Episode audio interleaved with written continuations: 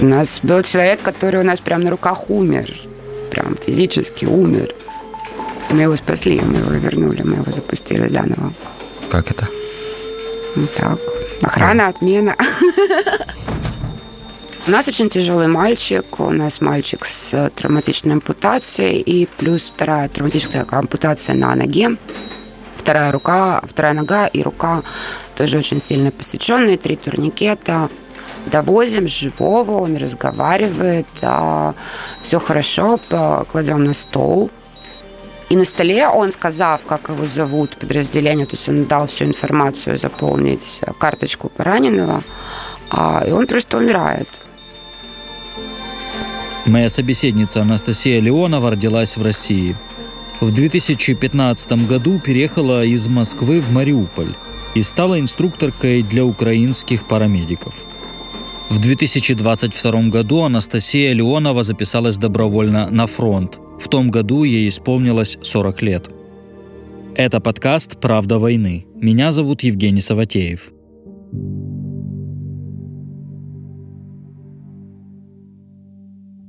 Сейчас я могу уже смеяться, шутить, тем более вот как раз сегодня я должна была ехать на пикник, э, на шашлыки с этим мальчиком.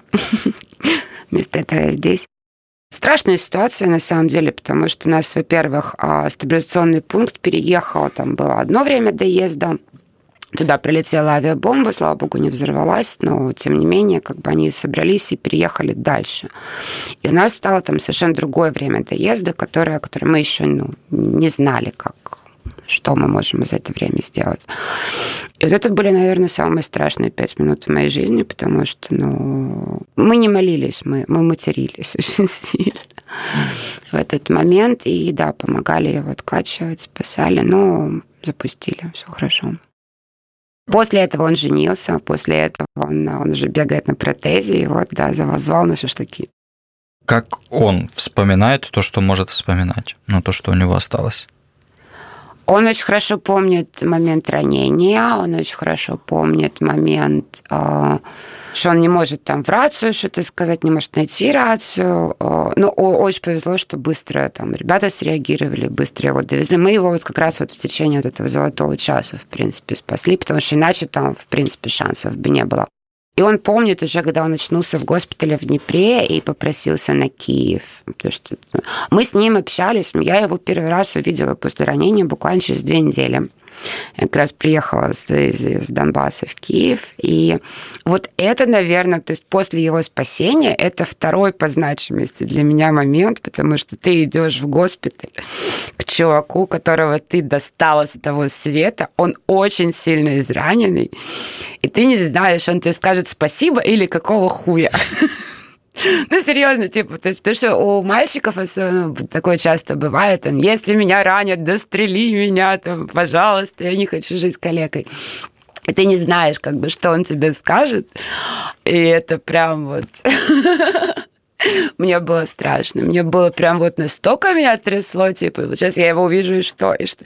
Но он, кстати, не подкачал, он сказал, говорит, так, знаешь, а я вот в тот день первый раз надел маечку новенькую, а ты мне ее срезала. Я говорю, хорошо, котик, я куплю тебе новую маечку. Да. Ну, все прошло хорошо. Он не спросил меня, какого, собственно, ты меня спасла. Он очень благодарен, и он очень классный пацан. Я прям, я реально счастлива, что у нас получилось. Ну, и у него получилось, в первую очередь, потому что он ужасно хотел жить. Он ужасный оптимист, он прям вот котик, зайка, он обожаю.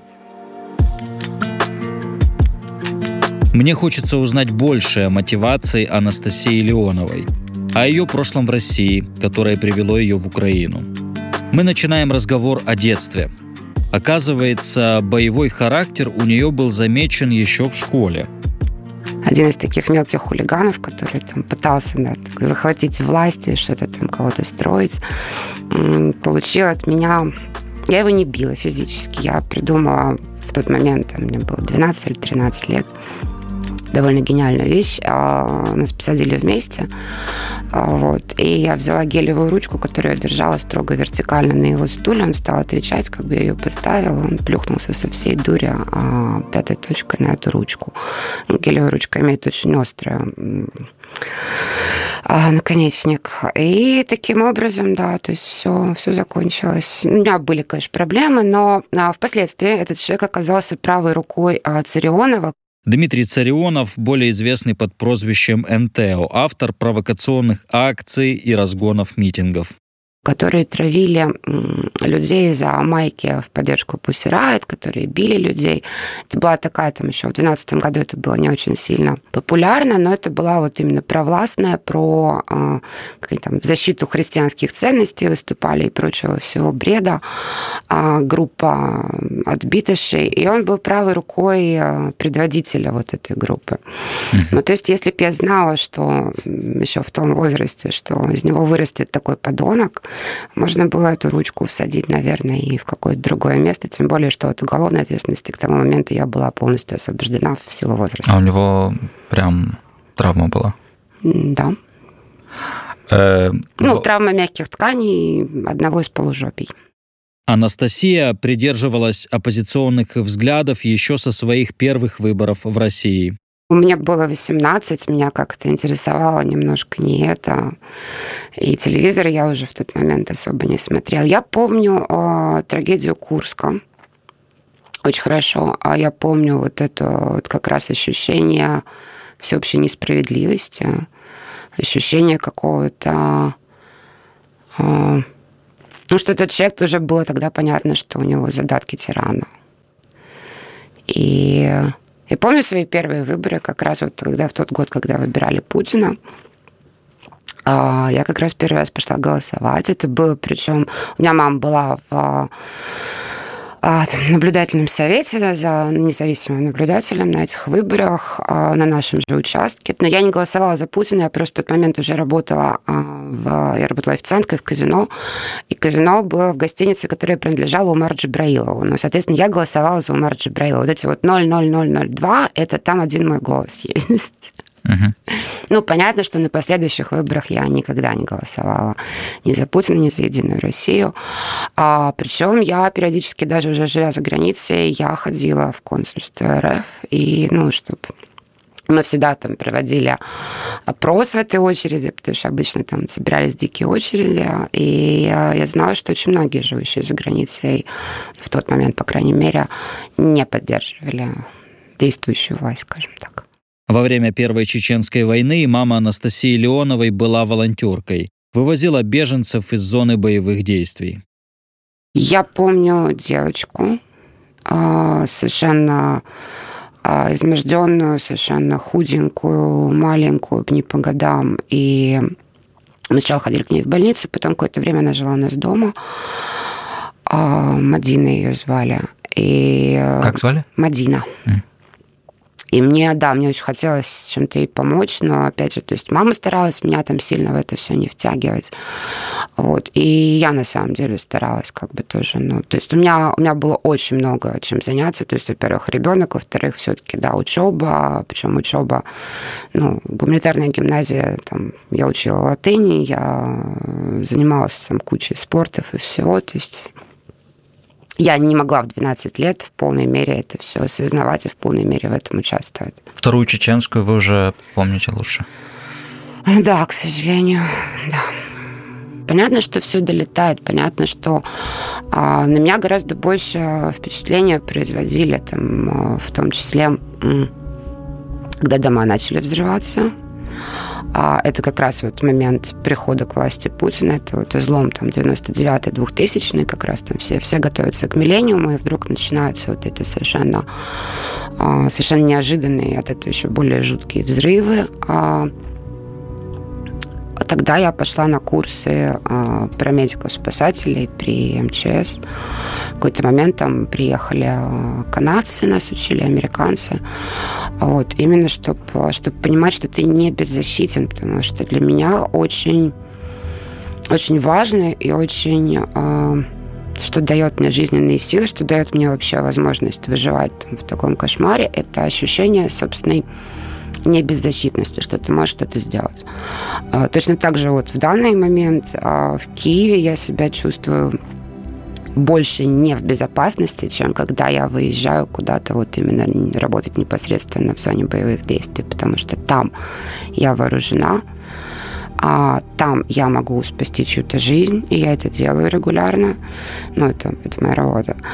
А здесь ты становишься как жертвой обстоятельств. Вот я очень не люблю быть жертвой, случайной жертвой там, и так далее. То есть мне нужно иметь контроль над ситуацией. И в том числе вот это была еще тогда неосознанная тоже такая попытка вернуть себе контроль, когда вот все вокруг рушится, ты, не, ты уезжаешь а, из дома, и ты не знаешь, вернешься, у тебя дом вообще будет существовать. Mm-hmm. Ну, сейчас каждый украинец, наверное, это прекрасно понимает. Для я это знала вот еще с тех времен. И а, вернуть себе контроль можно вот именно таким образом, что ты а, становишься кем-то, кто может в этой ситуации что-то сделать. Для меня это было прям таким спасением, и, наверное, ну, это изменило всю мою следующую жизнь. А что вы тогда думали по поводу вот этих взрывов домов?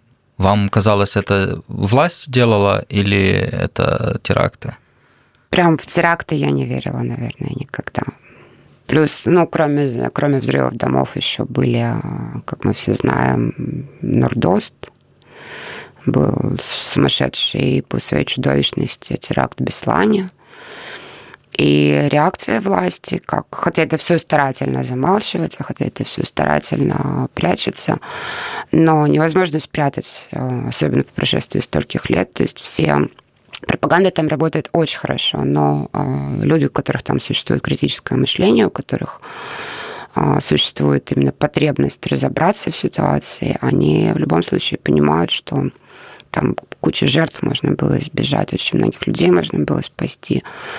А, что даже если власть впрямую этого не делала, хотя у меня есть огромное сомнение по этому поводу, можно было допустить гораздо меньше жертв, чем Люди делятся на три типа. Бей, замри, беги. Да? Вот, вот я из тех, кто бей. И если я не умею еще пока в тот момент драться, я сделаю все, чтобы научиться.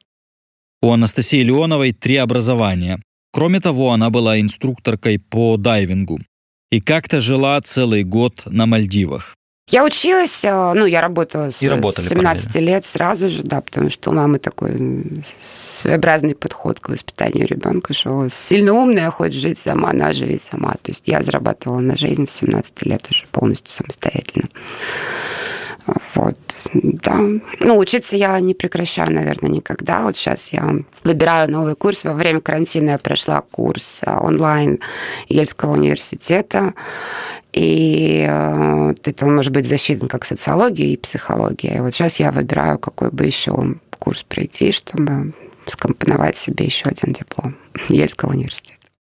В Москве Анастасия Леонова работала шефом сомелье в дорогом ресторане в центре города но поплатилась за свою антиправительственную позицию. Будущий шеф сомелье на мне все бумажки, заказы, э, и потом ты еще полную смену на ногах бегаешь по залу. Но это достаточно тяжелая работа. Ну, я, меня уволили из моих политических взглядов, за то, что я не могла промолчать сильно по поводу того, что я думаю. У меня вообще, да, с этим проблемы. Я редко там, молчи за умную, сойдешь. Вот я как-то стараюсь быть и умной, и не молчать при этом. Но, а видимо... как проявилось это? Это был какой год? Это был 2014 год. Э, это вот начался весь кошмар. Да, и приходя с работы, я еще умудрялась там выделять пару часов в день на перевод как раз методичек натовских для украинской армии, потому что не существовало тогда еще протокола надання медичної допомоги именно там в ЗСУ. Вот, я тратила свое время еще. Ну, потому что, ну, иначе, опять же, то есть ощущение, что ты ни на что не влияешь, ощущение, что ты бесполезный, ощущение, что твоя страна в данный момент убивает да, ни в чем не повинных людей. И помню, я там слушала, еще тогда были какие-то там свободные радиостанции, я слушала, что происходит в Иловайске, что происходит в Донецком аэропорту, и какой ужас, и какие слезы, и какое вот это вот ощущение внутреннего просто даже не пустоты, а дыры, как от, э, как будто тебе кислотой в душу плеснули, она тебя просто сжирает изнутри. И оставаться, ничего не делать, оставаться безучастной к этому всему, ну, я просто не могла. Был... И да, в соцсетях я писала открытым текстом, что, что мы творим, по-моему, как бы мы все свихнулись. А, я ходила на митинги, я ходила в годовщину расстрела Майдана, я ходила к украинскому посольству, рискуя быть арестованной. Мы просто очень поздно пришли, поэтому меня не арестовали, у них автозаки закончились.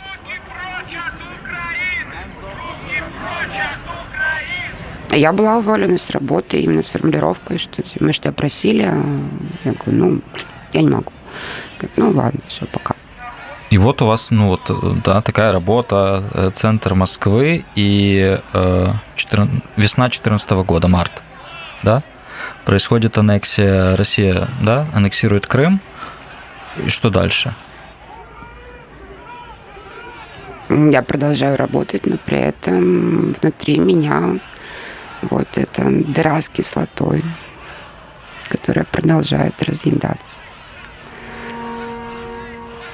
И делаю то, что могу, делаю в тот момент то, что возможно. Ну, конечно, стараюсь, да, прям напрямую я не лезла, то, чтобы меня арестовали. Но в любом случае там безумное количество угроз в мой адрес было.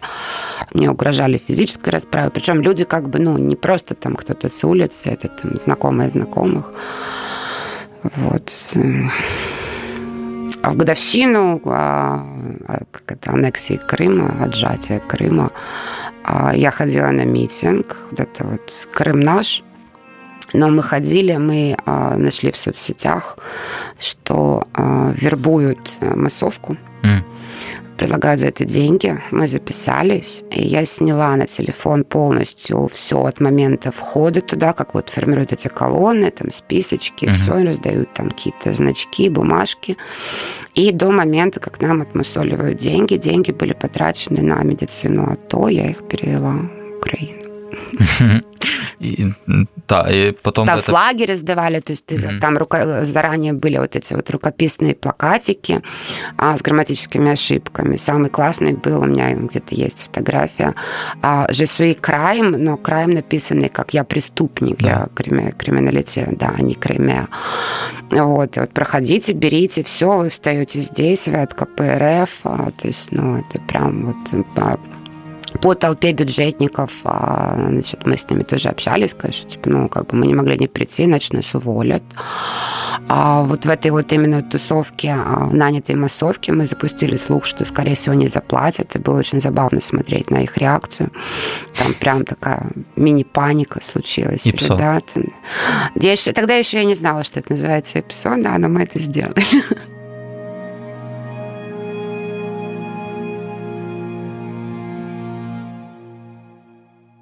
Помните день, когда вы приняли решение «я еду в Украину»? Да, это день убийства Немцова. Ночь, точнее. Поздно вечером э, там ленту прям уже. Я просто помню, что я была в кровати, и вот этот вот как удар под дых, потому что это было настолько настолько показушное, настолько без, э, без какой-то безжалостное убийство. Вот прям вот, вот, вот, вот в центре города, там, где куча камер, про этот мост Немцова, он же там со всех сторон присматривается, это прям самый центр Москвы. А, и потом мы сразу же создали чатик э, с друзьями, которые как раз тоже все очень сильно против всего происходящего. А, в этом чате я сидела там, по-моему, чуть ли не до утра, обговаривали, как мы пойдем на митинг, потому что на 1 марта планировался митинг, который там пытались куда-то передвинуть там в, в какое-то дикое зажопье. Вот. Но в итоге, да, вот мы вышли на большой митинг. Траур, ну, это было траурное шествие. А, но вот в той толпе я понимала прекрасно, что да, это прекрасные люди, да, у них там осталась какая-то вот, то есть они не, не сошли с ума, как, как большинство. Я понимала, насколько их мало, насколько они в основном все немощные, то, что там на какую-то революцию, на какой-то силовое воздействие, их ни в коем случае нельзя будет сподвигнуть, и что их просто всех переловят, передавят, пересажают поодиночке. И ни черта хорошего не выйдет. это чувство собственной беспомощности, как бы я решила, что мне сложно с этим жить, и пора с Москвой завязывать. Ну, опять же, то есть я получала такое количество угроз в свой адрес, что... От кого? Я же говорю, это, ну, это друзья друзей, знакомые знакомых, которые там вот на пост с э, цветами там были ирисы и желтые тюльпаны, которые я отнесла к украинскому посольству. Ко мне прибежала там кучка людей, которые угрожали в том числе убийством. Просто за цветы. Но сейчас сажают за косички, за ленточки, да. Тогда мне это казалось немножко излишним. Когда вы переехали в Украину? Как это было вообще? 15... О, нет, 7 апреля 2015 года, да. А, как? Я с одним чемоданом прилетела в Киев, в Борисполь, еще летали самолеты совершенно спокойно. Что вы взяли с собой? Просто набор шмоток на, на весну, а, кроссовки, ноутбук, фотоаппарат. А сначала я попала сразу же из аэропорта, я приехала на вокзал, поехала поездом Киев, только не Мариуполь, тогда у них не ходили поезда, а Киев-Бердянск. А я оказалась в Мариуполе, а задача была я там подрабатывала фиксером, показывала иностранным журналистам, что там, как там. Ну и сама потихонечку тоже собирала какие-то сведения. Мне интересно очень было пообщаться с местными. Мне интересно было прям вот самое-самое смешное, а, а, как бы смешное для нас, но на самом деле, если задуматься, это достаточно такой ужасный момент, когда а, разговариваю с местным каким-то дядечкой, немножко злоупотребляющим алкоголем явно, а, когда у меня в микрорайоне Восточном показывает, то есть там, там реально там очень много домов было побито градами в тот момент, он мне показывает, что вот это вот, это вот, вот украинские стреляли. Я говорю, ну подождите, это ж вот, это Восток. Вот там вот, это прям последний дом, Да-да. крайний. Вот, я говорю, ну как бы это уж, ну не та сторона. И он показывает такое движение рукой. Они вот так вот летают, ракет, ну в смысле грады. Типа петлю делают? Да, да, ну вот просто облетают, да, и врезаются как раз, чтобы подставить невинных россиян, значит, что вот, вот это они стреляли. Ну, как бы я, в принципе, все поняла в тот момент. И после Мариуполя уже был Харьков, уже была база э, правого сектора. Уже я стала именно инструктором тактической медицины mm-hmm. с дипломом. А как у вас вообще эта идея возникла, ну вот поехать в Мариуполь? Друзья позвали. Mm.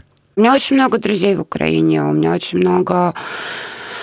А, то есть я знакомилась даже там, живя за границей, часто с украинцами, кто сам живет за границей, но тут, тут э, тоже там часть семьи, родственники, родители. То есть у меня очень большой круг знакомых был именно mm-hmm. в Украине. Как вас приняли? То есть э, насколько вам было... Ну вот приезжает э, гражданка России, эм, как вас приняли? Нормально. абсолютно нормально. Я, по-моему, ни разу не сталкивалась с таким вот открытым, как это, русофобией в свой адрес, потому что, ну, как-то смотрят, наверное, больше на дела, а не на, на происхождение. Но я, опять же, я не хожу там в футболке с двуглавым орлом, у меня не стоит там клеймо где-то, у меня нет татуировки с портретом Хуйла ни на какой части тела. Нормально абсолютно. В 2015 году Анастасия Леонова была инструкторкой парамедицины. Будучи инструктором, что вы поняли о том, насколько да, те подразделения, с которыми вы работали, вообще знают о медицине, о Ничего том, что... не знают. Собственно, это, в этом и заключалась моя работа, познакомить их с тем, что им надо делать, если вдруг что-то прилетает. А мы тренировали очень, ну, вот практически все лето до, до... Да даже там захватили сентябрь, кусочек октября. Я занималась тем, что я тренировала, а, тогда было очень много со всех а, подразделений, это были там и пограничники, налоговики какие-то, а, все ездили в командировку вот в зону АТО. Ага. А, там получают в том, в том числе, значит, удостоверение участника АТО. Вот. Ну, была такая ротация, их туда всех гоняли. И очень много были это вот такие там мужики, там полковники, все с пузиками. Они ничего там тяжелее стакана с вискарем в руке они никогда не держали. Да, и надо было их прям вот взять и научить всему-всему раздать им классные аптечки, научить их пользоваться турникетами, научить их вытаскивать такого же пузатого мужика, значит, с, с поля боя. Ну, как-то справлялись. И это было постоянно. То есть вот одних отучила следующее, одних отучила следующее. Мы потом посчитали как-то, ну, делать было нечего. А, ну, где-то около трех тысяч человек я обучила вот, вот за тот период. Начало широкомасштабного российского вторжения Анастасия Леонова встретила в Киеве. Я стерилизовала кота прямо в ночь с 23 на 24. Я его забрала из клиники, он очень плохо выходил из наркоза. Вот, и э, там, поспать практически не удалось, потому что блюющий кот, он очень быстро подрывает тебя с постели, любой котовладелец это знает.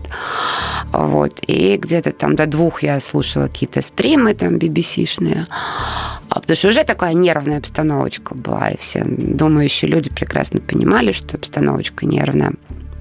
Вот, и где-то вот там в два я выключила стрим, легла спать, а, и потом там буквально через полтора часа, значит, опять коту плохо, я встаю, меняю пеленку, а, и на автомате клацаю, значит, включить тоже стрим какой-то, и тут там breaking news, все, значит, появляется лицо человека, которого ненавидят все, а, и он тупо заявляет, значит, что мы решили и одновременно с этим первые, первые бомбы взрываются над Киевом. И ты такая с блюющим котом на руках. Э, такая, ну, все, привет, приплыли. То есть, ну, я понимала, что всех не убьют сразу, что там, типа, там маленькая вероятность, что прямо в мой дом прилетит. Но на какую-то секунду, это прям реально там мгновение, но ты ощущаешь вот этот животный страх когда у тебя холодеют руки-ноги, и когда у тебя вот что-то в районе диафрагмы просто начинает э, трястись, и это вот реально животный страх. Но он очень быстро проходит, и ты понимаешь, что так, окей, там, давайте посчитаем ресурсы, что у нас есть, там, водой запастись, там, окна заклеить, там, думать вообще, что делать, куда, чего. Ну все, вот я эту ночь очень хорошо помню. А у меня есть еще одна такая врожденная странная особенность. Я, когда я сконцентрирована на работе, я практически ничего не замечаю вокруг себя. То есть у меня такое немножко туннельное зрение. И вот когда у тебя там кто-то там истекает кровью, раненый, умирает, э, и даже кот блюет, ты как бы, ну, вот на этом концентрируешься и не очень понимаешь, что там какие-то там погодные явления, звездопад или это мина пролетела, как бы ты на это внимания не обращаешь. Вот. И вот когда мы выехали первый раз на... У меня первый раненый был, это было 25 марта. 22 года. А, там был минометный обстрел. Но как бы я... Ну, что-то летает, господи, ну, окей. Вот. Я не очень поняла. И где-то через сутки меня там один из наших сослуживцев спрашивает, ну что ты там? Ты ж вот прям под мины залез. Я такая, я говорю, серьезно? Это что там, там мины были? Ну, то есть, я не знаю, может быть, и были какие-то прям там сильно опасные моменты, но, возможно, я их просто не отдуплила, скажем так. Я слышал от парамедиков, что огромное количество смертей из-за потери крови вот именно в первые минуты. Да. Расскажите об этой проблеме, насколько она остается. Ну, то есть что... Не, ну, в первые минуты, если у тебя там повреждение какого-то магистрального сосуда большого, да, то ты вытекаешь просто. Если ты не, не, либо ты, либо тебе не наложили вовремя турникет, ну, все, ты вытек. Вот представим там пол, полуторалитровую бутылку воды, вот так вот ее вскрутили, перевернули. Вот это время, что она вытекла, вот это время у тебя есть, э, если тебя отстрелили там какую-то большую артерию. Все. То есть за это время надо раз и, и, и крантик завинтить. Если не завинтил, до свидания. Точнее, прощаю уже. Вот. А потом, да, есть золотой час, так называемый, то есть квалифицированная медпомощь должна быть, э, постараться надать ее именно вот в течение этого часа. Ваш день парамедика в зоне боевых действий, вот самый тяжелый день, например, сколько человек? Самое тяжелое у меня было пять суток подряд, не мывшись, не спавшие, не жравшие. подойдет. И часы у меня только вот пока 24, 24, 24. Пять дней не спав. Ну, какими-то урывками по 40 минут, там, может быть, полтора часа это максимум, что я за эти пять дней спала прям вот, ну, целиком. Что вы вспоминаете из этих пяти дней? Что никто не умер. На самом деле, да, я горжусь тем, что э, у меня на руках еще никто не умер. Какой бы он тяжелый не был, я довозила живым. А вы на этой войне теряли друзей? Конечно. Конечно. Все, по-моему, теряют друзей, знакомых, не обязательно военных. Ну, вообще, как бы, я выросшая, да, на этой вот огромной болотистой территории. Там люди как бы, ну, настолько близко не связаны в Украине очень близко все связаны, да, то есть там, если у тебя там кто-то там в Брянске фигакнул, да, и хер с ним, да, типа там, там никого нет, то тут настолько настолько переплетено просто общество, что у тебя там друзья, родственники, друзья, друзей, вот, ну, это, блин, это настолько каждый раз там любой взрыв, ты понимаешь, что там может оказаться кто-то там из тех, кого ты знаешь, и опять же, там, близкий кого-то, кого ты знаешь, и это каждый взрыв, каждая там вот после этой огромной атаки в Одессе а, разрушен ресторан, в котором работает моя подруга. Ну, работала уже. Ну, мне прилетело в Киеве, вот в поликлинику, она буквально в моем дворе находится, там, где убита мама с дочкой. Как будто каждый день происходит. Ну и, конечно, да, у нас были потери в батальоне. Вот мои сослуживцы, с кем мы близко общались.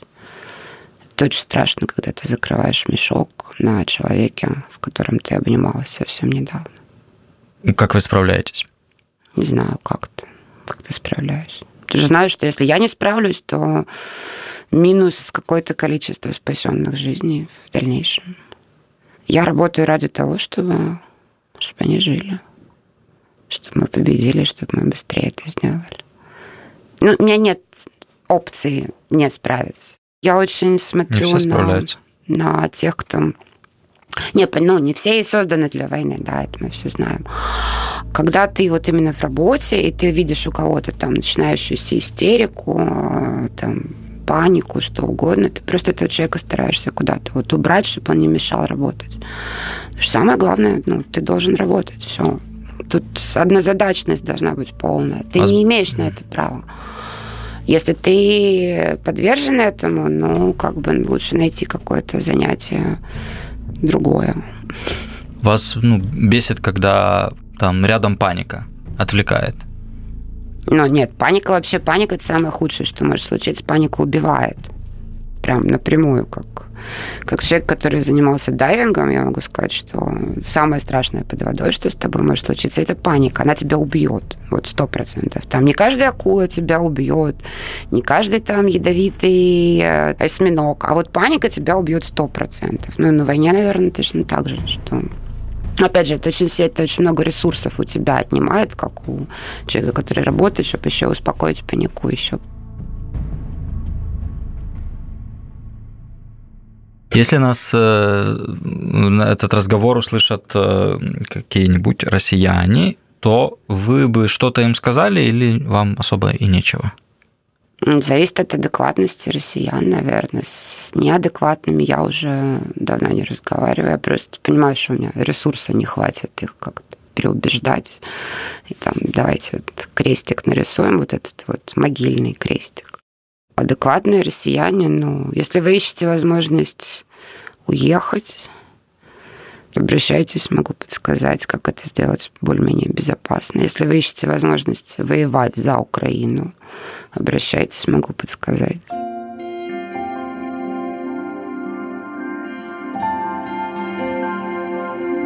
Анастасия Леонова учит украинский язык и некоторые интервью дает по-украински – Спрашиваю ее о языковом вопросе. Для меня он вообще никак не стоит. А, потому что э, в моем подразделении, вот где я служу там ЗСУшном подразделении, а где-то 90% русскоязычных. У меня бывают ситуации, да, потому что я стараюсь по рации всегда говорить на украинском. А да, я веду соцсети. Но вот была ситуация, у меня был водитель а на последнем выезде англоязычный, то есть я про себя думаю на русском, говорю на рации на украинском, подспудно перевожу английский, общаюсь с водителем по-английски, и в какой-то момент, да, меня немножко замыкало, потому что, ну, плюс стресс, плюс усталость, вот, но в целом, как бы, ну, вообще никакой проблемы не существует, то есть у нас там есть мальчики из Харькова, которые прям настолько не знают украинского, что у меня, у россиянки спрашивают, а листопад это какой месяц вообще? Я не понял, что тут написано. Молоденькие мальчики, которые родились уже во время э, независимости Украины. Меня, меня это немножко дикость, конечно, но я считаю, что каждый вправе говорить на том языке, который ему нравится. И никакой проблемы, ну, по крайней мере, вот, да, вы можете мне не поверить, но 90% части, военной части ЗСУ э, русскоязычные. Вам э, сколько раз приходилось говорить поляныце? Да нисколько, по-моему. Я, по-моему, кстати, не, не очень выговариваю. Но зато я ужасно шокаю. И вот да, если меня вот кто-то сейчас из россиян слышит, они прекрасно понимают, что у меня типа там, ну, меня бы сразу выкупили как украинку.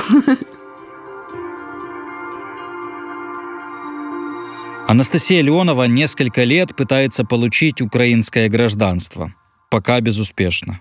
Честно, меня немножко уже, да, задолбало бороться сразу на двух фронтах, то есть на настоящем фронте и еще на бюрократическом. А, конечно, хотелось бы, чтобы это все легче происходило, но, но в данный момент я даже уже не борюсь прям за, за гражданство. Я больше всего хочу получить военный билет, наконец. А, очень хочу подписать контракт э, официальный. И потому что, да, воевать за свой счет я чуть-чуть устала. ресурсы не бесконечны. Приходилось ли вам еще на одном фронте воевать и доказывать, что женщина может быть э, да, в армии? Мне как-то везло, я была в подразделениях, в частях, в которых э, нету такого прям женоненавистничества, предвзятости, шовинизма. Не знаю, нет, вот, наверное, нет. Не то, что русская, не то, что женщина. У меня с этим нет проблем. Не было такого, что ну вот э, теперь есть кто, кто будет готовить?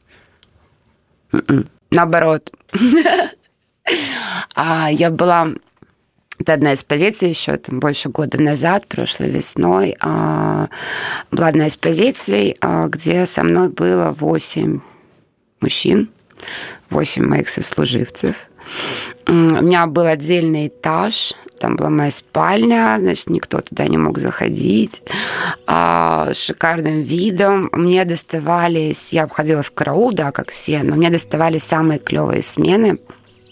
У меня была смена либо с 4 до 6 утра, когда самый рассвет, когда безумно красиво, а, либо с 6 до 8, когда тоже красиво, еще не жарко, и все прям шикарно. А, вот, я вот отсижу свои значит, два часа в карауле, и там с кофейком, с прекраснейшим видом, в кресле качалки, кстати. А, ну да, но это караул, то есть ты там, с автоматом, с при этом всегда готовая к какому-то какому-то вторжению, скажем так. Вот, а потом ты весь день просто, ну, как бы, то есть, да, у тебя есть там свои обязанности как медика, а, но а, ты там, например, поела, тебе у тебя просто забирают тарелку с ложкой и говорят, все, женщина, выйди отсюда.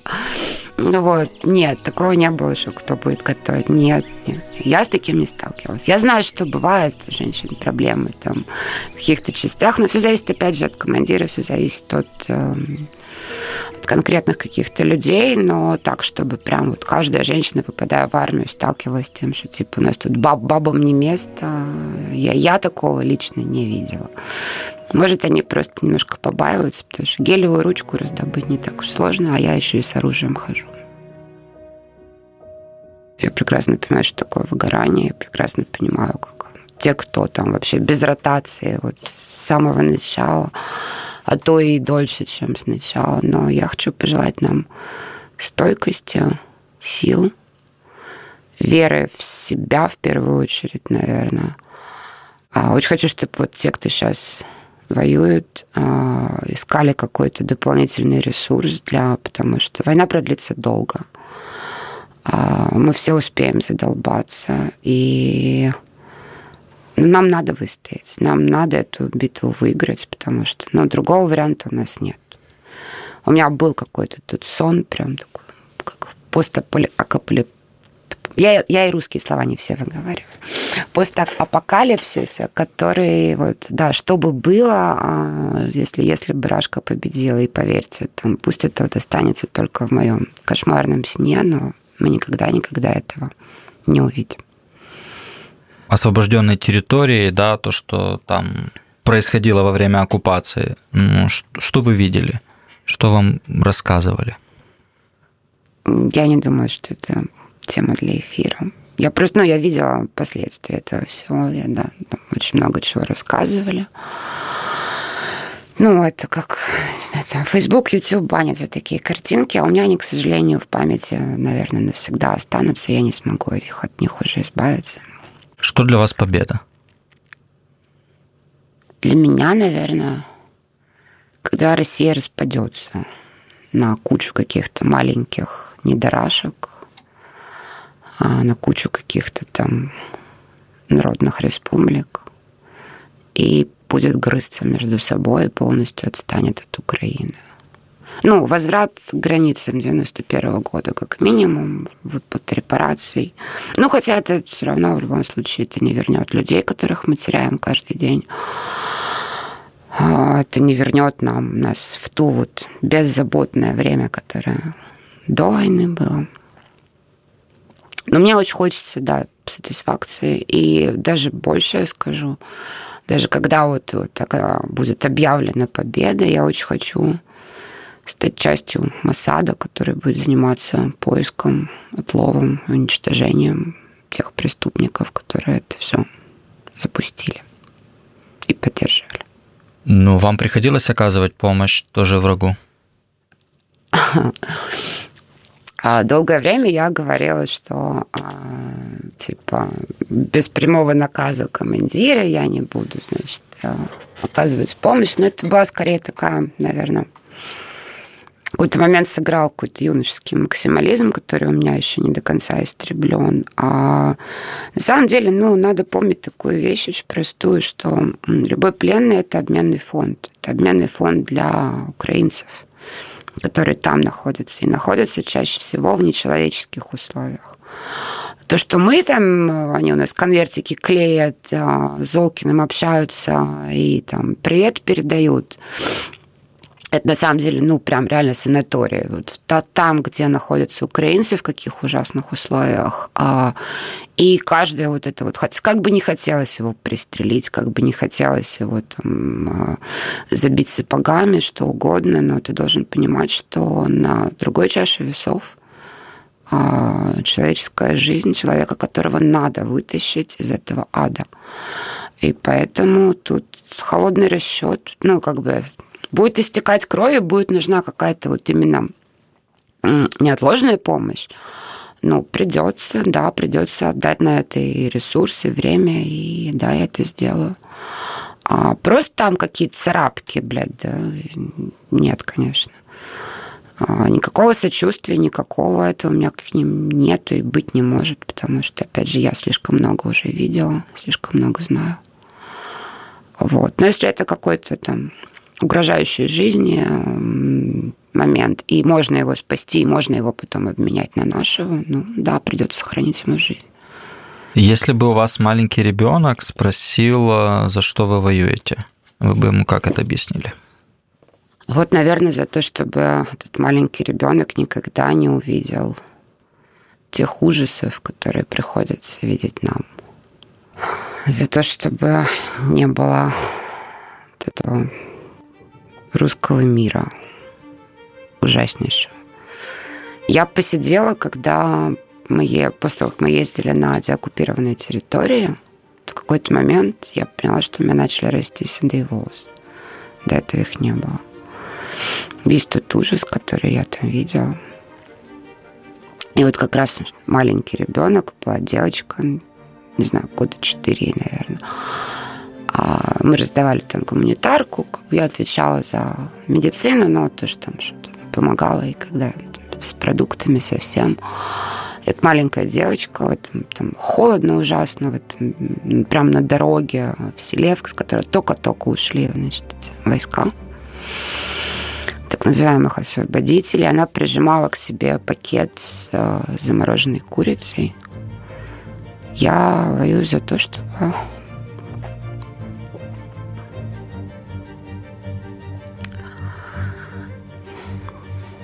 Я воюю не потому, что я их ненавижу, а потому что я очень люблю эту девочку и хочу, чтобы она этого никогда больше не видела.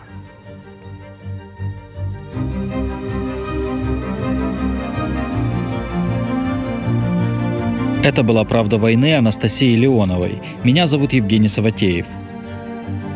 В следующем эпизоде подкаста будем говорить с Асаном Исанаджиевым, парамедиком полка Азов, который был на Азовстале, а позже в российском плену.